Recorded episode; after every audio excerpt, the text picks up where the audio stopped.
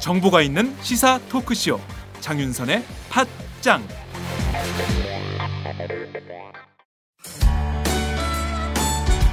직원 채용 광고입니다. N블록셀이라고 하는 아이티 회사인데요, 진보진영 팟캐스트에 후원도 팍팍하는 회사입니다. 전기전자를 전공한 악사기 소지자 한 명, 일반직 두 명, 총 세 명을 모집합니다. 주위 분들에게 많이 알려주시기 바라고요. 똘끼 충만한 좌빨 중에서 자신의 잘못을 인정하고 사과할 줄 알고 사돈이 땅을 사도 배가 아프지 않은 사람, 이건 정봉주밖에 없다. 아, 이런 사람이라면 웰컴입니다. 전화 공칠공 사일칠칠 육삼일육 공칠공 사일칠칠 육삼일육 많이 지원해 주시기 바랍니다.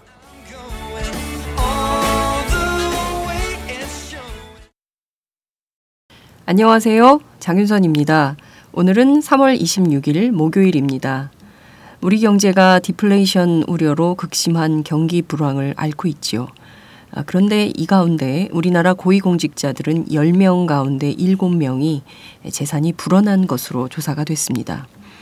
국회, 대법원, 헌법재판소, 정부, 중앙선거관리위원회의 공직자윤리위원회가 오늘 고위공직자 이천삼백이 명의 정기 재산 변동 신고 내용을 관보에 공개했는데요. 그 결과에 따르면 국회의원, 법관, 고위공무원, 선관위 상임위원 등 총 이천삼백이 명의 평균 재산이 십오억 삼천사백만 원으로 집계가 됐습니다. 작년하고 이 금액을 비교해 봤더니요, 평균 이억 원 정도 재산이 늘어났다는 겁니다.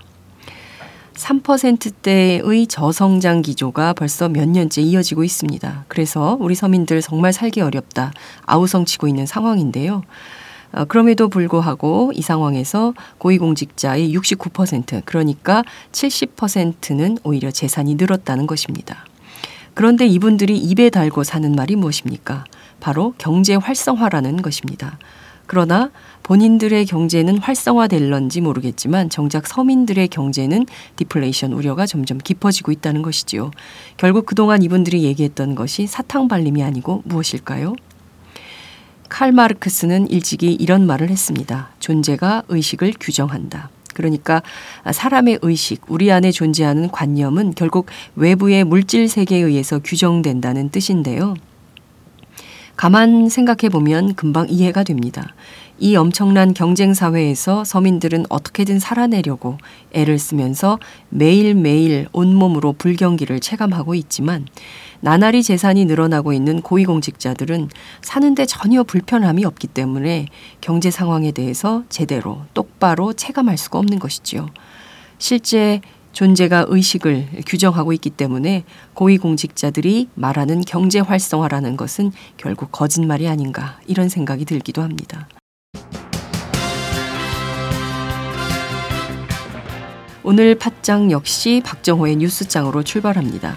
매주 목요일의 고정 코너 이선필, 이정수의 대중문화 읽기, 오늘은 이민호, 수지열의 그 이면의 진실을 살펴보겠습니다. 팟짱 시작합니다.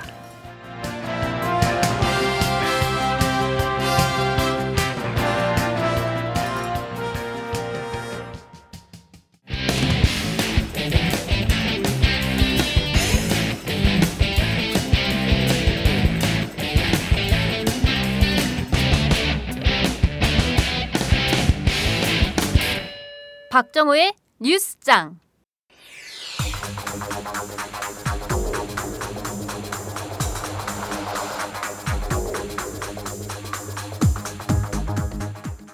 문재인 새정치민주연합 대표는 어제 해병대를 방문해 북한 잠수정이 감쪽같이 몰래 들어와서 천안함 타격 후 북한으로 도주했다고 말했습니다. 야당 대표로서는 처음으로 북한 소행을 명시한 겁니다. 문 대표는 또 천안함 폭침과 같은 사고를 막기 위해서는 북한의 잠수함 침투 등에 대한 사전 탐지 능력이 강화돼야 한다고 강조했습니다. 문 대표는 앞서 인천 서 강화을 재선거에 출마한 신동근 후보 사무실에서 열린 현장 최고위원 회의에서 천안함 폭침 사건 자체는 새누리당 정권의 안보 무능의 산물이라며, 그런데도 새누리당은 안보를 바로 세우는 반성의 계기로 삼지 않고 종북몰이의 빌미로 삼아서 선거에 이득을 보려는 국리뿐이라고 비판했습니다. 문 대표는 북한도 강한 어조로 비판했습니다.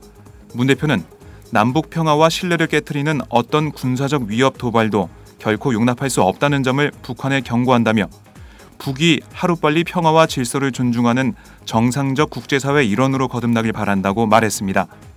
또한 이명박 박근혜 정부 칠 년 기간 우리 국방과 안보는 참담한 수준으로 무너졌다며, 사상 최악의 안보 무능, 사상 최악의 기강해이라고 지적했습니다. 이와 같은 문 대표의 행보는 오주기를 맞는 천안함 침몰이 북한에 의한 폭침이라는 점을 다시 강조해 새누리당의 안보 공세를 사전 차단하고 나선 것으로 풀이됩니다. 참고로 문재인 대표는 특전사 출신입니다. 김무성 새누리당 대표가 어제 목요인 한양대 강연에서 우리가 힘을 얻으려면 다소간 모든 것을, 자유를 유보해서라도 경제를 발전시켜야 한다며, 이런 것이 바로 박정희 대통령의 오일육 혁명이었다며 오일육 쿠데타를 혁명으로 규정했습니다. 김 대표는 대한민국 육십 년 경제 발전은 기적이 아니면 있을 수 없고 전 세계가 부러워하고 있다며, 그럼에도 좌파들은 건국 이후 지금까지 현대사를 학생들에게 부정적으로 가르치고 있다고 주장했습니다. 김 대표는 좌파들의 현대사를 부정하는 역사 논쟁, 이석기, 김선동 같은 종북 세력들의 정치권 진출과 착근, 광우병 등 사회 혼란 때마다 배후 조종하는 종북 세력 때문에 우리 사회가 진영 논리에 빠져 국론 분열이 극심하다며, 이렇게 되면 우리는 다시 밑으로 떨어질 수 있다는 위기의식을 가져야 한다고 종북 공세를 펴기도 했습니다. 특히 김 대표는 청년들의 비판 피켓 시위에 대해 입구의 정체를 알 수 없는 청년들이 박근혜 대통령이 청년들에게 해외로 눈을 돌려서 외국으로 나가자는 정말 옳은 방향을 제시했음에도 당신들이 정치를 잘못해서 우리 시장이 죽어서 우리 청년들을 밖으로 팔아먹으려 한다는 엉터리 주장을 하고 있다고 비판했습니다. 누가 엉터리 주장을 하고 있는지 청취자 여러분들은 잘 아실 거라고 생각합니다. 오백억 원대 방위사업 예산을 가로챈 혐의로 구속된 일광그룹 이규태 회장의 비자금 조성 내막을 알고 있는 재미교포 윤아무개 씨를 검찰이 조만간 미국 현지에서 조사합니다. 한국계 미국인인 윤 씨는 이 회장이 홍콩, 일본 등지에서 만든 해외 차명 계좌의 개설자로 한국, 러시아 무기 도입 사업인 불곰 사업 당시 사라진 무기 중개 수수료 백육십팔억 원의 행방 등을 아는 인물입니다. 윤 씨는 최근 주변에 지금까지 이 회장이 만든 프레임에 이용당했다며 검찰 조사에서 모든 것을 말하겠다고 밝힌 것으로 전해졌습니다. 윤 씨의 지인은 어제 경향신문과의 통화에서 미국에 있는 윤 씨는 이 회장이 사업을 하는데 명의만 빌려준 정비공에 불과하다고 말했습니다.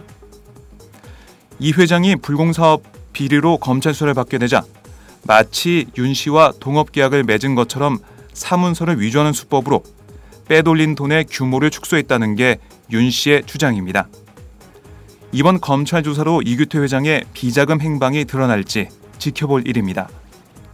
검찰이 포스코 건설의 베트남 건설 사업 과정에서 조성된 백칠억 원의 비자금 중 사십칠억 원이 국내로 반입된 것으로 보고 사용처를 추적하고 있습니다. 서울중앙지검 특수 이 부는 어제 베트남 법인장을 지낸 박아무개 전 상무를 횡령 혐의로 구속 수감하고 빼돌린 사십칠억 원의 행방을 집중적으로 캐고 있습니다. 검찰은 또 구속된 박 전 상무에 이어 베트남 법인장을 맡은 또 다른 박아무개 전 상무도 비자금 조성에 개입한 단서를 확보해 회사 경영진의 지시나 묵인이 있었는지를 캐고 있습니다.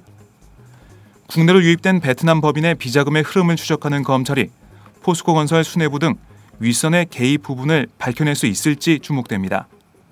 경남 기업이 납품 단가를 부풀리는 방법 등으로 백오십억 원대의 비자금을 조성한 정황을 검찰이 포착한 것으로 알려졌다고 동아일보가 보도했습니다. 검찰은 경남 기업과 하청업체들의 경영자료 분석 및 관련자 조사를 통해 경남 기업이 수년간 국내 건설 사업 과정에서 납품 단가를 정상적인 거래보다 부풀려 지급한 뒤 하청업체들에서 차액을 돌려받은 흔적을 발견했습니다. 한편 경남기업 노조는 어제 성완종 회장 일가는 이천팔 년 워크아웃 진행 당시 계열사 중 유일하게 안정적인 수익을 내는 코어 베이스를 분리해 회장 부인의 자산으로 둔갑시켜 자재 구매권을 거의 독점하면서 이익을 부당하게 가져갔다고 주장했습니다. 새정치민주연합이 어제 자체 마련한 공무원연금 개편안의 윤곽을 공개했습니다. 국민대타협기구 공동위원장인 강기정 새정치연합 정책위 의장은 어제 국회에서 설명회를 열어 현행 칠 퍼센트인 기여율을 최대 십 퍼센트 수준까지 올리되 중하위직 연금액은 현행 수준을 유지하고 상위직 연금은 깎는 자체 개편안을 내놨습니다. 새정치연합 안에는 국민연금처럼 고액 수령자의 연금 일부를 깎아 저액 수령자에 더해주는 소득 재분배 방식도 일부 도입됐습니다. 현행 제도에는 구급에서 입직해 삼십 년 뒤 퇴직하는 공무원은 통상적으로 월 백삼십칠만 원의 연금을 받게 되는데 야당 안에 따르면 백삼십이만 원에서 백삼십칠만 원을 받아 큰 차이가 없지만 칠 급 입직자 이상은 현행 제도보다 수급액이 깎입니다. 새정치연합은 또 퇴직수당은 현 수준을 유지하고 보험료가 오르는 현직과의 고통 분담 차원에서 퇴직 공무원의 연금은 일정 기간 동결하기로 했습니다. 정부 여당안과 가장 큰 차이는 재직자와 신규 입직자의 연금 산정 방식에 차이를 두지 않았다는 점입니다.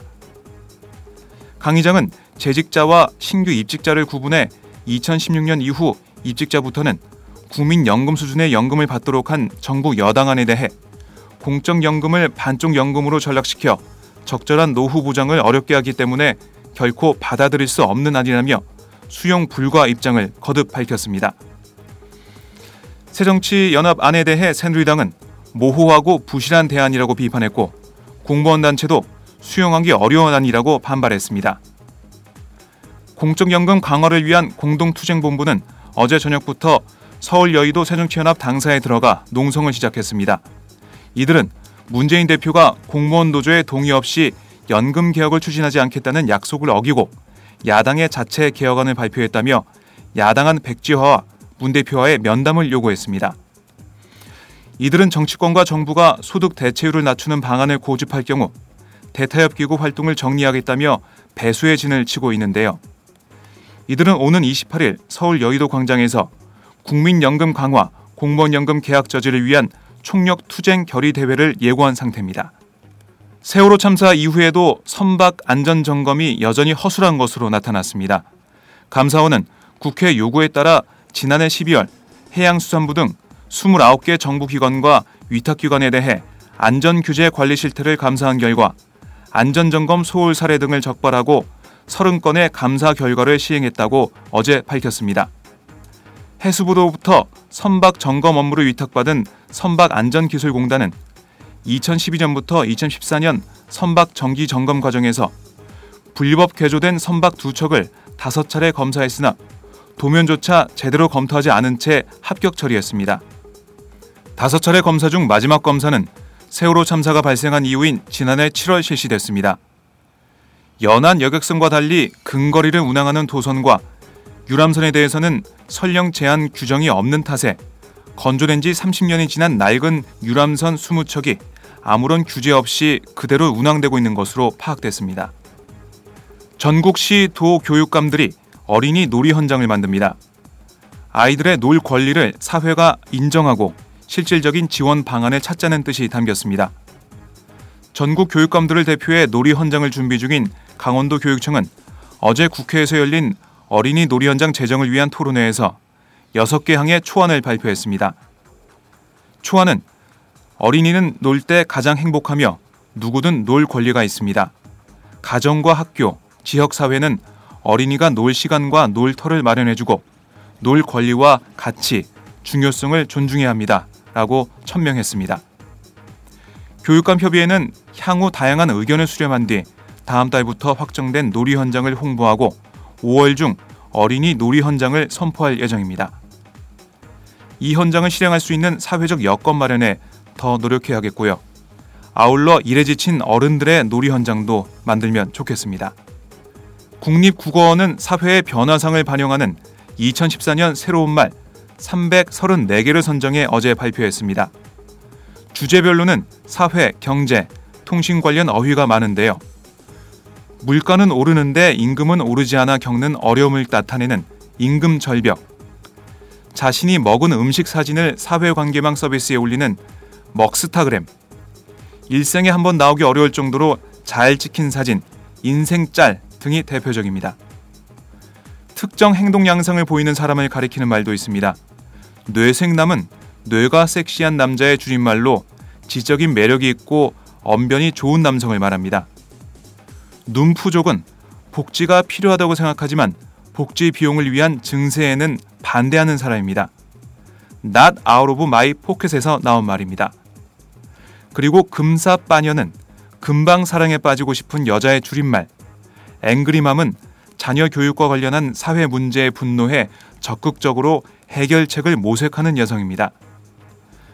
이번 발표는 이천십삼 년 칠월부터 이천십사 년 유월 사이 백삼십구 종의 대중매체에 등장한 신조어를 조사한 결과인데요.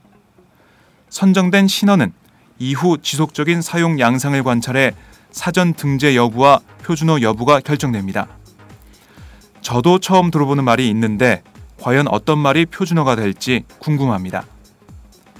지금까지 박정호의 뉴스짱이었습니다. 고맙습니다.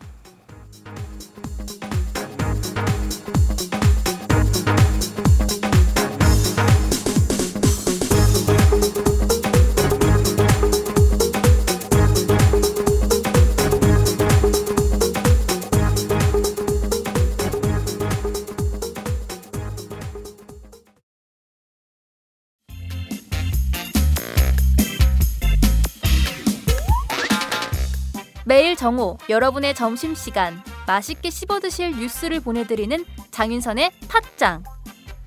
매일나 신선한 뉴스를 맛보고 싶으시다고요? 보수 언론이 대충 훑고 지나간 뉴스 그 이면의 진실을 알고 싶으시다고요? 그렇다면 여러분의 곁에 장윤선의 팟짱이 있습니다. 좋아요와 구독하기로 응원해주세요. 포털사이트 검색창에서 장윤선의 팟짱을 치거나 모바일 앱스토어에서 팟빵 클릭 후 장윤선의 팟짱을 들러주세요. 요거 재밌네 할 때는 과감하게 좋아요를 눌러주세요. 여러분의 꼼꼼한 사랑이 팟짱을 키웁니다. 장윤선의 팟짱, 애청자 여러분, 좋아요와 구독하기 꼭 부탁드립니다.